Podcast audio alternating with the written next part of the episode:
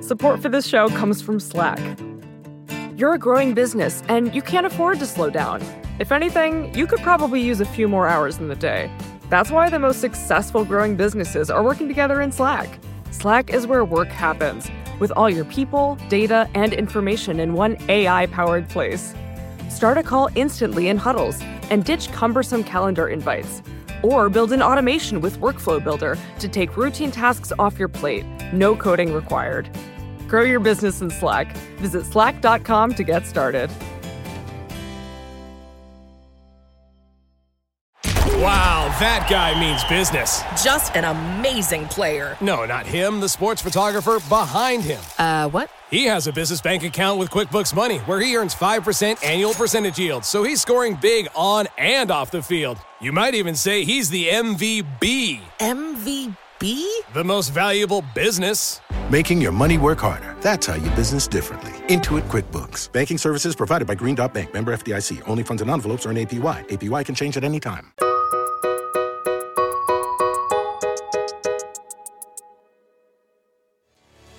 Today, we brought in a group of conservative young women and wanted to get their honest opinions about what they're looking for in the guys they date. I like an independent man. Personally, I like the alpha male vibe. This is an ad for a dating app for conservatives called The Right Stuff. I just prefer my men to be masculine. No Democrats. Can't be a Democrat. No Democrats. It's a no. The app targets like-minded daters by pairing them based on their shared values and distaste for things like Democrats and gender pronouns. And you can be accused of misgendering while trying to flirt, or you have to sort through 33 gender options. 33 gender options. So maybe this app isn't your vibe, but that's the point. The Right Stuff is a part of a universe of dating apps that cater to specific groups of people. They're not trying to be for everyone the way Bumble, Tinder, and Hinge are. The sell is that they are not for everyone. Now maybe this works for some of you, and that's fine. But if you're looking for something different, we created an alternative. And there are so many alternatives. You don't have to be lonely at farmersonly.com. City folks just don't get it. Right now, there are dating apps for vegans, for rock climbers, for Muslims, for Jews, for Christians, for the queer community, for hookups, for exploring kink. There's even been an app for people who hate the same things as you do. Bad Wi-Fi is up there. Man buns is pretty unpopular. As it should be. Yeah. There are exclusive apps for influencer types. There's been dating apps for dog people, for cat people, sugar daddies, and sugar babies. Seriously, I can keep going for a while. The point is that people and businesses are looking outside the mainstream apps for opportunities. For people, it's about looking for better connections. For businesses, it's about seeing that demand and trying to fill it. But do these apps work?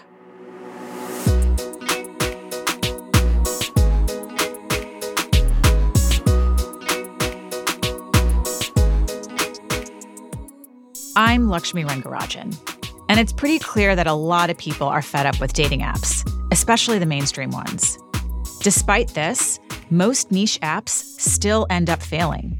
However, some do work, and the ones that do tend to follow a similar recipe for success. So today we're going to look at some of these niche apps, some that failed, a few with a real chance to make it big, and one that's already a huge success.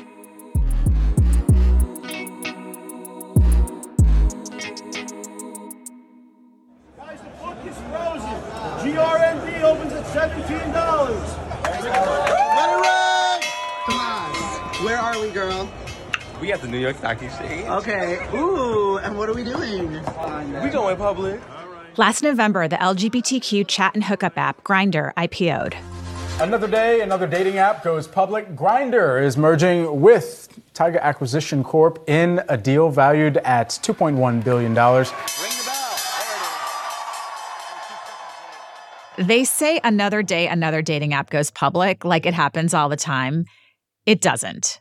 As far as American dating apps go, Grindr is only the third to accomplish this, next to Bumble and Match Group, two dating behemoths.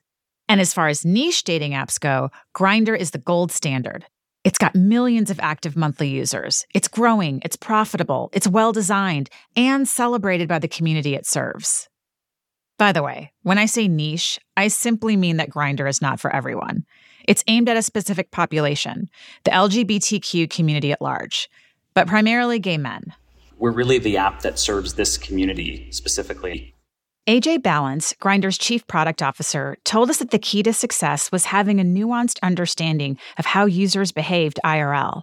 Grindr was originally developed because it was focused on, a user segment of gay men for a real-time location-based use case, casual dating, hookups.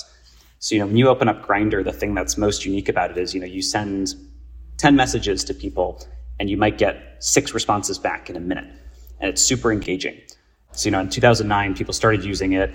It became a global phenomenon really quickly. And that, what we call on the product side, an engagement engine. So Grindr is already a success. It's made it. It's at the very top of a huge heap of niche dating apps, all trying to do the same thing, serve a specific community and make money in the process. So how do they do it? While looking at Grindr and a ton of other apps for this episode, we noticed a few things, a few must-have ingredients for any of these apps to be a success. We're calling them key indicators. And we found an app that has the potential to be the next Grindr, one that appears to have all those key indicators.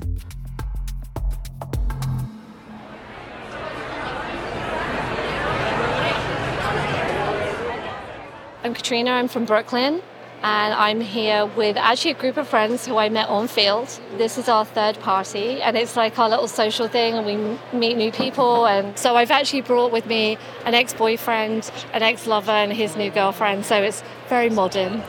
The other night, I went out to an event in Manhattan, hosted by the dating app Feeld. I kind of like to call it like a sexy romantic networking event. Feeld is an app for non-traditional dating. People use it for threesomes, casual sex, exploring kink, polyamory, you name it. We play with other singles. We're a couple ourselves. We're engaged, and we just find a lot of enjoyment in connecting with other people, and both romantically and emotionally and sexually. I'm bisexual, so it's great. So I get to meet all different genders and different people, different backgrounds, and everyone I've met has been really cool. It's amazing to see how big the community has grown. We like it just because we're into play, and we're voyeurs, we're exhibitionists. I actually used to run singles events for years, and I would grade this event very highly. For starters, there was a great turnout. A couple hundred people showed up and packed out a hotel bar with what felt like every type of person. Lots of straight guys who are typically hard to get out to dating events, lots of couples looking for unicorns, which, by the way, is the mythical third person needed for a threesome.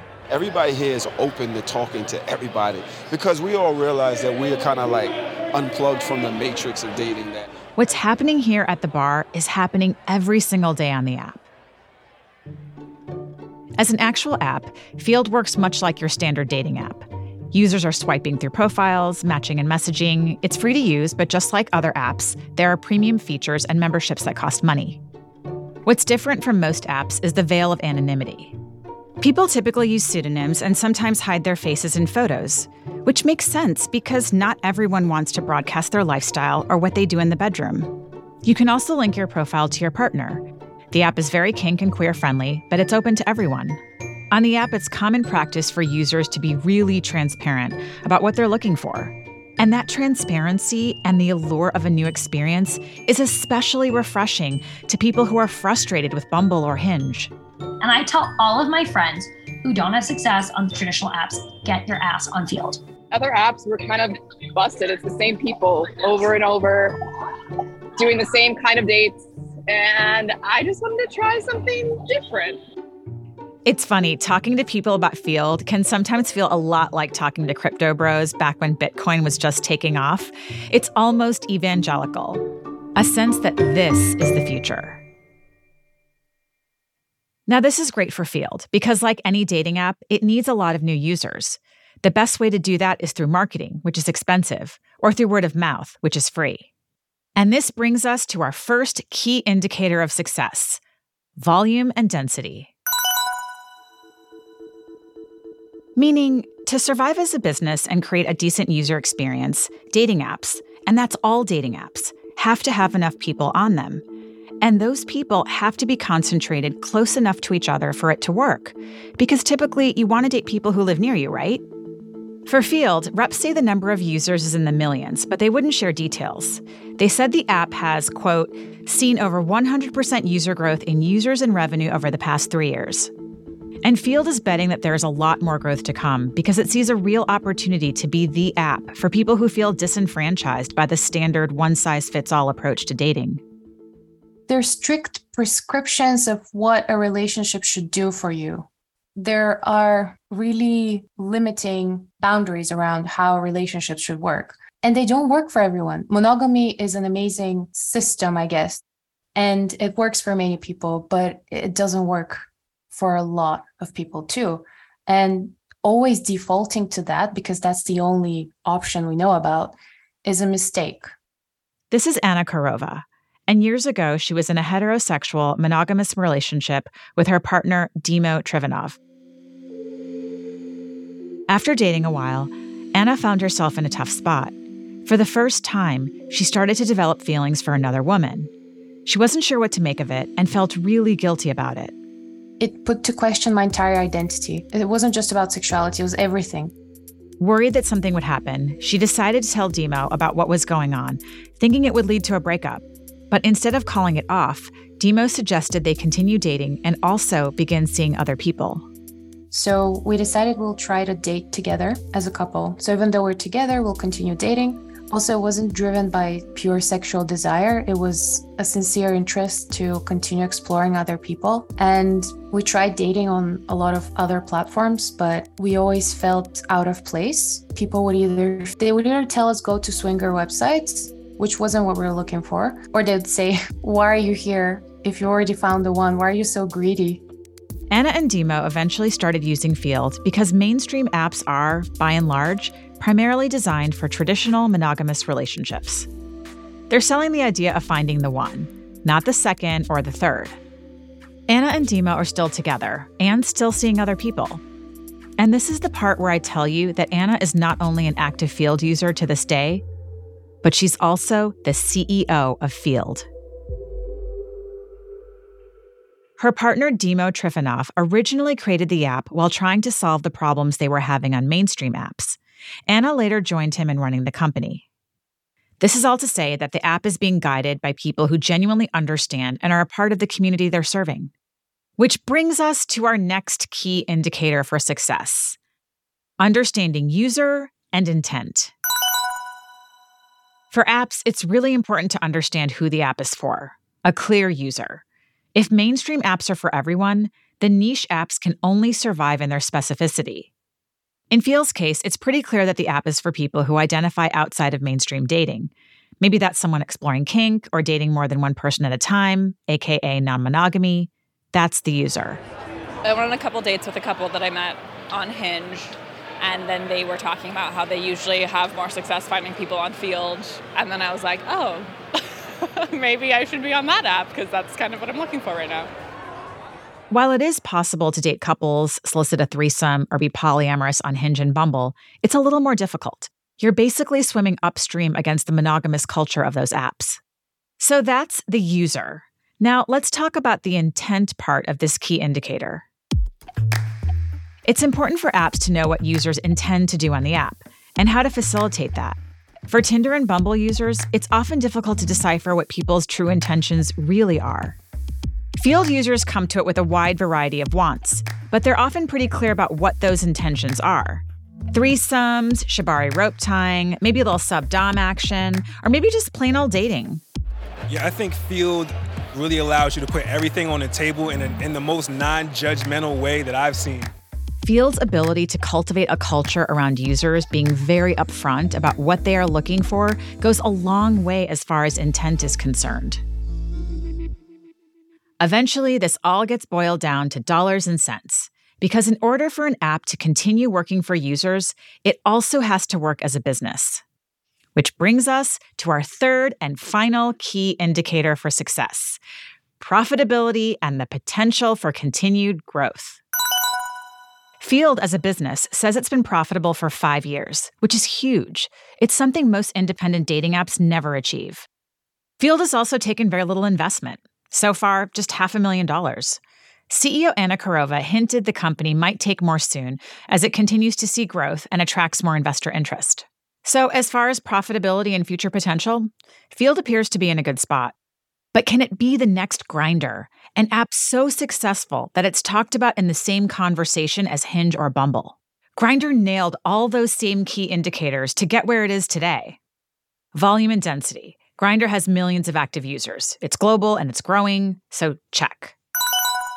Next indicator, user and intent. Grindr is so crystal clear on who its user is, LGBTQ and primarily gay men, and its intent to chat and hook up. So understanding user and intent, big check. And lastly, profitability and the potential for continued growth.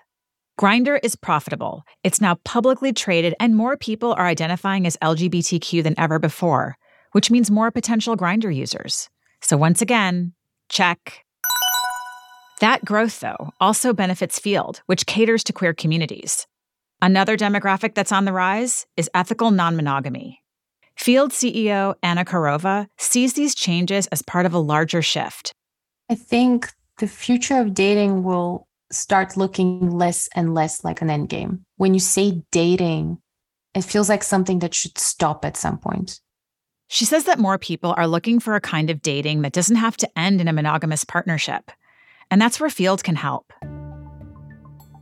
Is that enough to make it the next Grindr? Maybe. But the mainstream apps are trying to catch up. Hinge, for example, recently added a feature that allows users to list themselves as ethically non-monogamous. That move acknowledges this cultural shift and may even say something about Feeld's success. Oftentimes, these shifts that begin within queer culture will eventually make their way to the mainstream. Remember, Grindr predates Tinder. At some point, the mainstream does tend to catch on, and helping make alternative ways of dating go mainstream likely means more business for Feeld in the future.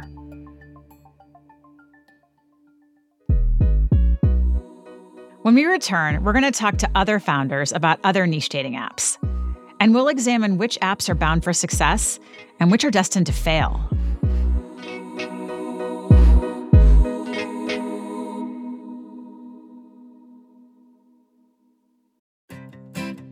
Support for this show comes from Slack. You're a growing business, and you can't afford to slow down. If anything, you could probably use a few more hours in the day. That's why the most successful growing businesses are working together in Slack. Slack is where work happens, with all your people, data, and information in one AI-powered place. Start a call instantly in huddles and ditch cumbersome calendar invites. Or build an automation with Workflow Builder to take routine tasks off your plate. No coding required. Grow your business in Slack. Visit slack.com to get started. Wow, that guy means business. Just an amazing player. No, not him. The sports photographer behind him. What? He has a business bank account with QuickBooks Money where he earns 5% annual percentage yield, so he's scoring big on and off the field. You might even say he's the MVP. MVP? The most valuable business. Making your money work harder. That's how you business differently. Intuit QuickBooks. Banking services provided by Green Dot Bank. Member FDIC. Only funds and envelopes earn APY. APY can change at any time.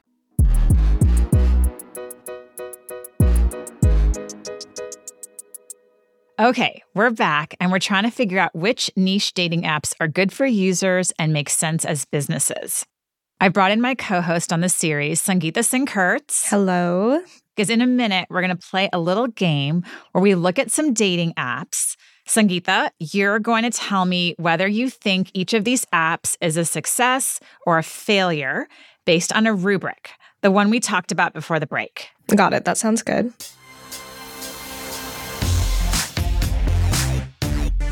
Okay, Sangeeta, this is a game we're calling Swipe Right, Swipe Left. Here's how it works. I'm going to present you with a pitch for a real-life niche dating app. Then you have to decide whether or not to swipe left or right on each one. Basically, you're telling us if you think this idea is working or not. Okay, so I'm like a Shark Tank judge. Yes, with no money, but yes. With no money. Yes. All of these apps are real. I want to be clear about that.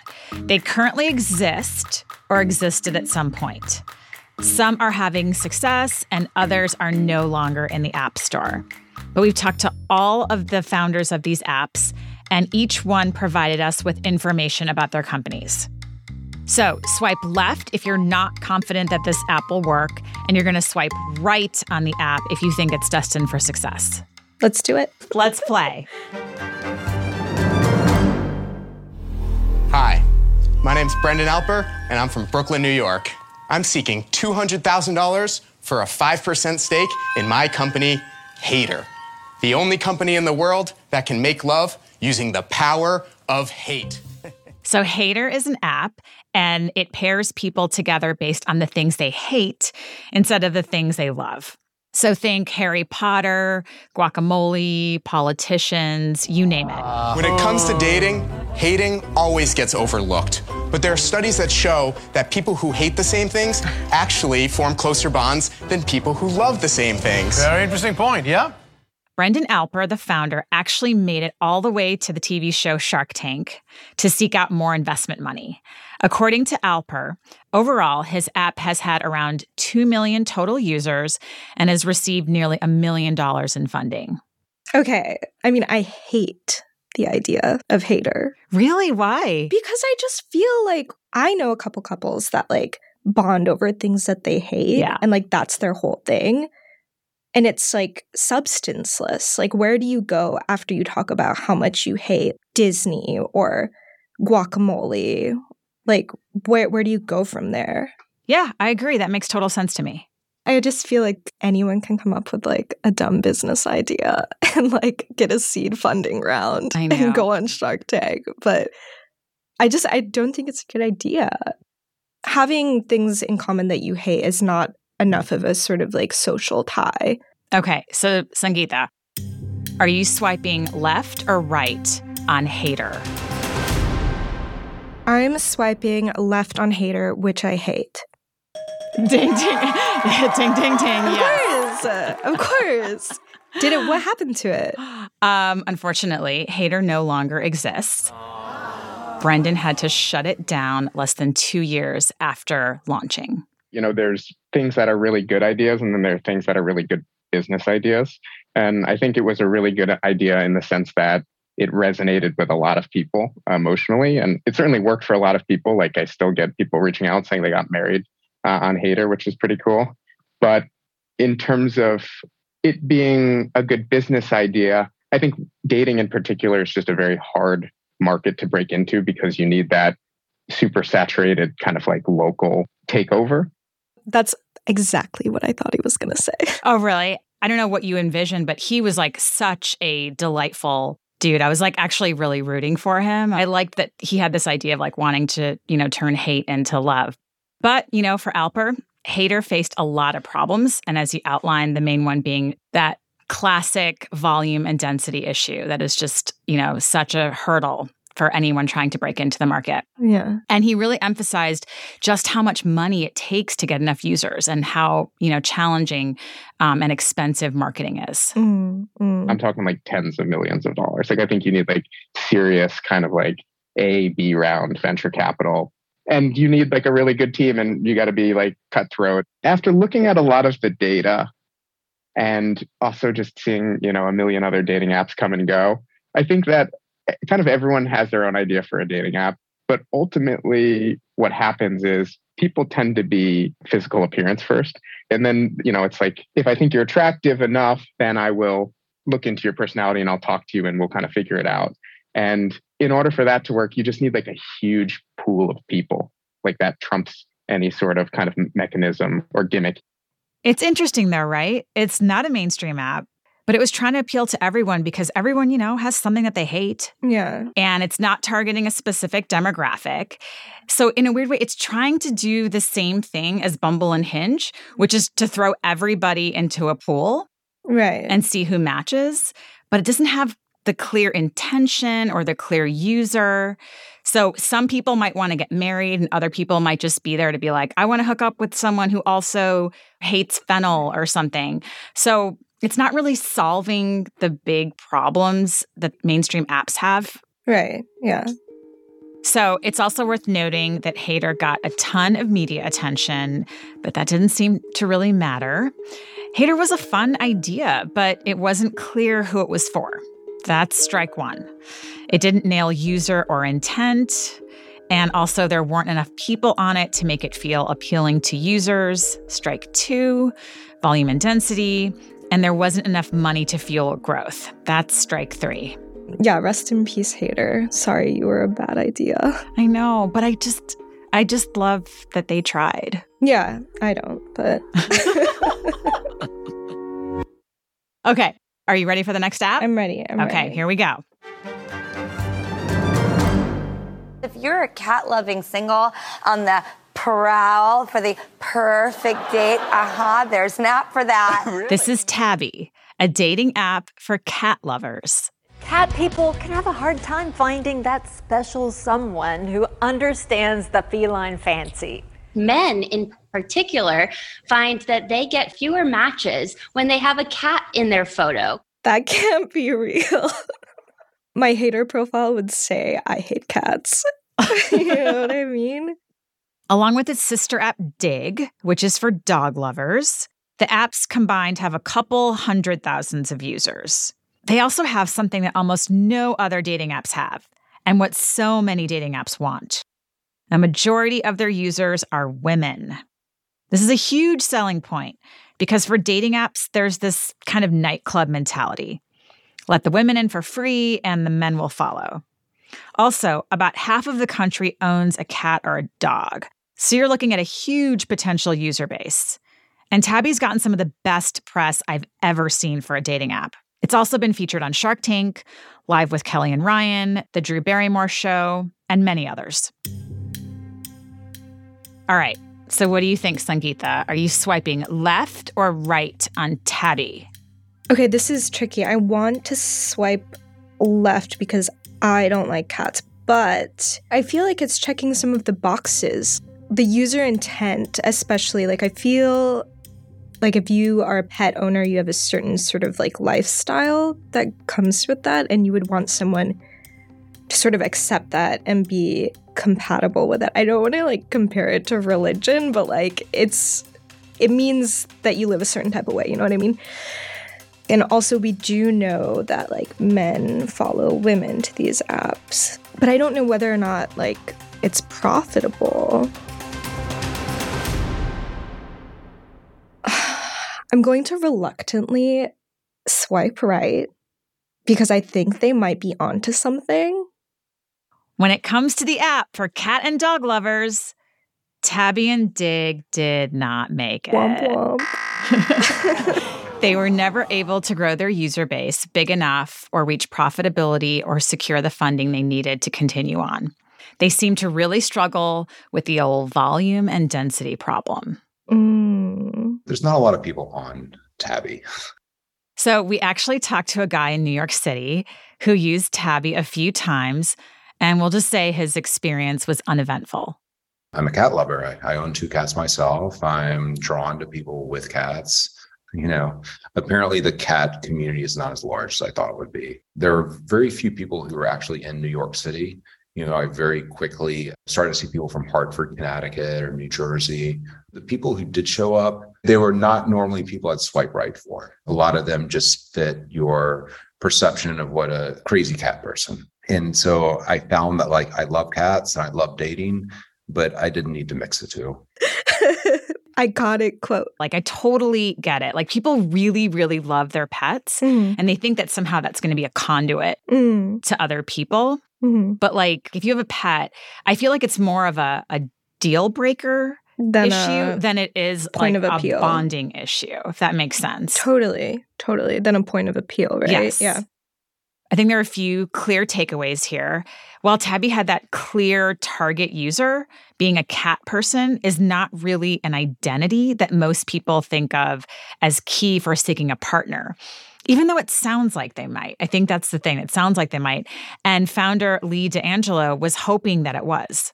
The way that passionate pet people talk about their animals has a lot of similarities with the way people talk about their religion and their lives. And so that's why we thought this would work. That's why I thought it would work. I know, right? Like, seems like this would be a really good idea. And as we've already seen with Feeld and Grindr, sexual identity and preference is something people hold strongly, and they're willing to orient their dating life around that. Unfortunately for Tabby, they don't do that with pet ownership. It's more of a preference rather than a lifestyle. And just like Hater, all that media attention and the Shark Tank appearance didn't end up being the boost they had hoped for. Yeah, it's like that guy said, like, people don't mix their pet lives and their dating lives. In fact, right. It sounds like they're reluctant to do that. No, but it's kind of funny, like, what sounds good on Shark Tank, like, doesn't work. Doesn't work. Except for that sponge. All right. Next up, we have Muzz, which is a dating app specifically for Muslims looking to get married. The goal is finding a life partner as opposed to casual dating. That's Muzz's founder, Shazad Yunus. Millions of members on the platform. This stat's going to blow your mind. Over 350,000 people around the world have met their partner on Muzz. Marriages, not just matches, right? Yeah. So a couple things about Muzz. It's a global app. It launched in 2015. And it has around 7 million users overall. It raised around $9 million and helped a lot of Muslims get married. They're so clear about their user base and their intent. Hundreds of thousands of marriages. That's like, we don't even have those statistics for like Tinder and Hinge. They'll be like, blah, blah, blah. Like, right. This number of couples have matched or gone on dates, or had 2-hour conversations on our apps, but we actually don't know whether they're like in actual marriages. So yeah, I don't know. I think this is a really good idea. One thing about this app, though, is that there's this kind of built-in kill switch. A person who uses Muzz to get married is no longer a long-term user. I mean, that's tricky because that's good for the reputation, right? Like, if you'd think the turnover rate would be good. We're losing someone to marriage, but we're gaining someone who heard about their marriage. You know what I mean? Mm-hmm. So I still think if they have enough volume, which it sounds like they do, that they could survive like pretty neatly. So Sangeeta, are you going to swipe right or left on Muzz? I'm going to swipe right and I'm going to invest in Muzz. I'm going to put money into this company. Ding, ding, ding. Yeah. Muzz is working. It's alive and growing. It's nearly profitable and getting tens of thousands of new signups each month. I think to understand part of its success, you have to go back to user and intent. It's very clear who the product is for, Muslims, and what it's intended to do, help them get married. And its users can't quite get the same experience on the mainstream dating apps. Muzz appears to really understand their user base. Religion, like sexual identity, is something people deeply identify with. And Muzz says marriage is still pretty important among Muslims, and there are nearly 2 billion Muslims in the world, roughly 3 to 400 million of which are potential users. So even though Muzz is niche, it has a pretty huge potential user base to work with. Your inclination to invest was spot on. All right, Sangeeta, are you ready for our final app? Yes, let's do it. So in my own experience of specifically wanting to date Black men, the problem for me was just the limited numbers. So, you know, if I was on any of the conventional apps and I was specifically looking for Black men, there was just very few that were on the apps. Okay, so this next app wants to solve this issue. It's called Bay, which stands for Before Anyone Else. It's a dating app for Black singles. Right now, there are around 50 million Black people just in the United States alone. Bay has somewhere between 500,000 and 1 million users so far. We spoke to its co-founder, Brian Gerard, who had the idea for Bay when he came across a study that showed how different the experience was for Black people on mainstream dating apps. If you were Black on a mainstream dating app, you were 10 times less likely to get a match, 10 times less likely to get a message. And I believe the number was 82% of Black women were experiencing some type of racial bias while on those dating apps. So Gerard saw this and started his own dating app for Black singles. You can look at that as a glass is half full or glass is half empty, and decided to look at it as a glass is half full, and that there was a underserved market. This is interesting because I think we've heard from a lot of users that are using the mainstream apps that are non-white, that they do have the shittiest experience ever on them. You know, a lot of harassment or just like not getting any matches or... And from what we've learned in our reporting is that the apps, Tinder, Hinge, et cetera, are like only now looking at these problems on their apps. They're like, they were not baked into the functionality from the get-go, but it's been 10 years. Yeah, I just wonder about volume. I don't know. I don't know if this is strong enough. Oh, yeah. But I'm not buying that the indicators of money to come are strong enough. Mm-hmm. So unfortunately, I think I'm going to swipe left. You are correct, Sangeeta. Okay. Bay, unfortunately, no longer exists, but it did get acquired by a much larger app that folded both the Bay team and its users into that product. But Bay, as we once knew, is no more. When I look at Bay, I see an app trying to do something good and solve a real problem in dating. But I don't feel like Bay had the best solution for that problem.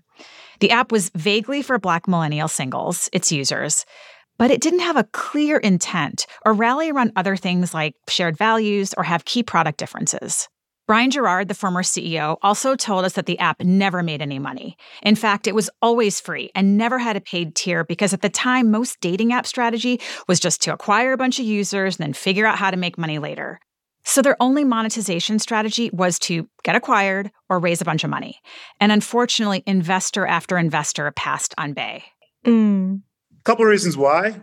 I think the problem wasn't well understood by the investment audience, and people like to invest in things that they empathize or relate to. And the struggles of Black women in the dating market and black men to maybe a lesser degree doesn't really resonate with people who write checks in today's world.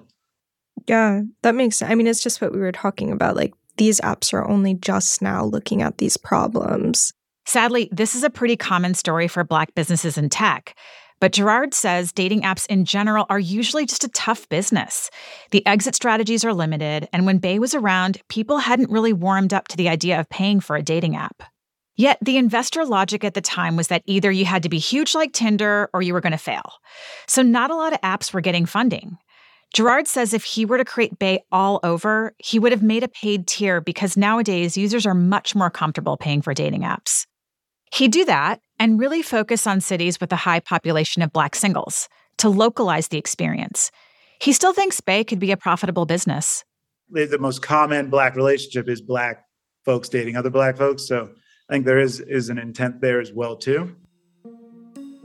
You know, I think there's a business in there that can do tens of millions of dollars a year of revenue, for sure. I think it was bad timing and just needed a slight tweak to the model. Yeah. Brian, come back. Come back. Try again. All right. That's going to do it for Swipe Right, Swipe Left. Sangeeta, thanks for playing. Yeah, thank you for having me. It was fun. You got 3 out of 4, which is good. It's like I guess it's a C, but I think that's really good. Yeah. C's get degrees.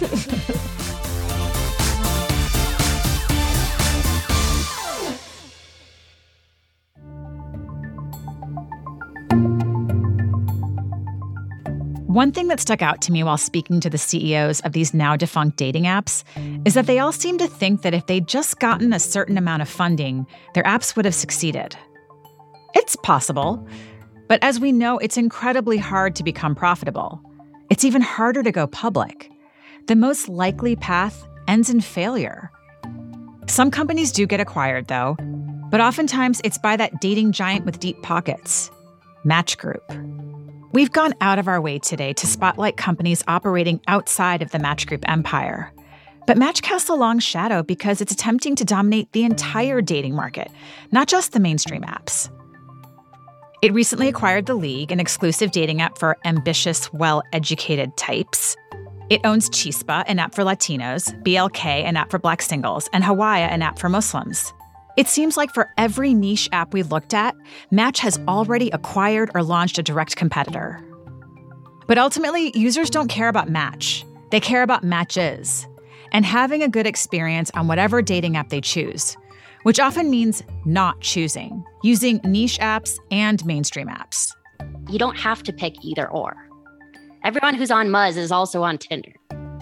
Lee Isaacson, the founder of Dig and Tabby, said she always knew her apps were supplemental. You have a space that's dedicated to what you're looking for. You add it. And that's what we always knew, we were filling that space. We weren't going to be the ones that you could scroll all day forever. We were going to be the ones that presented you with something you can actually take action on without having to spend that incredible amount of time sifting through and filtering. In the end, most niche apps won't be able to provide that crucial part of the experience, having enough people to swipe through, aka volume and density. Meaning the majority of folks will continue to gravitate to the mainstream apps because, to put it simply, that's just where the people are. Zooming way out, my particular need is like, I want to find a partner. And they all seem to present that possibility. And I think the ones that are more popularly used present like a deeper pool of potential candidates. And so I tend to actually meet up with people in person from Bumble and Hinge, because there's just more people associated with those.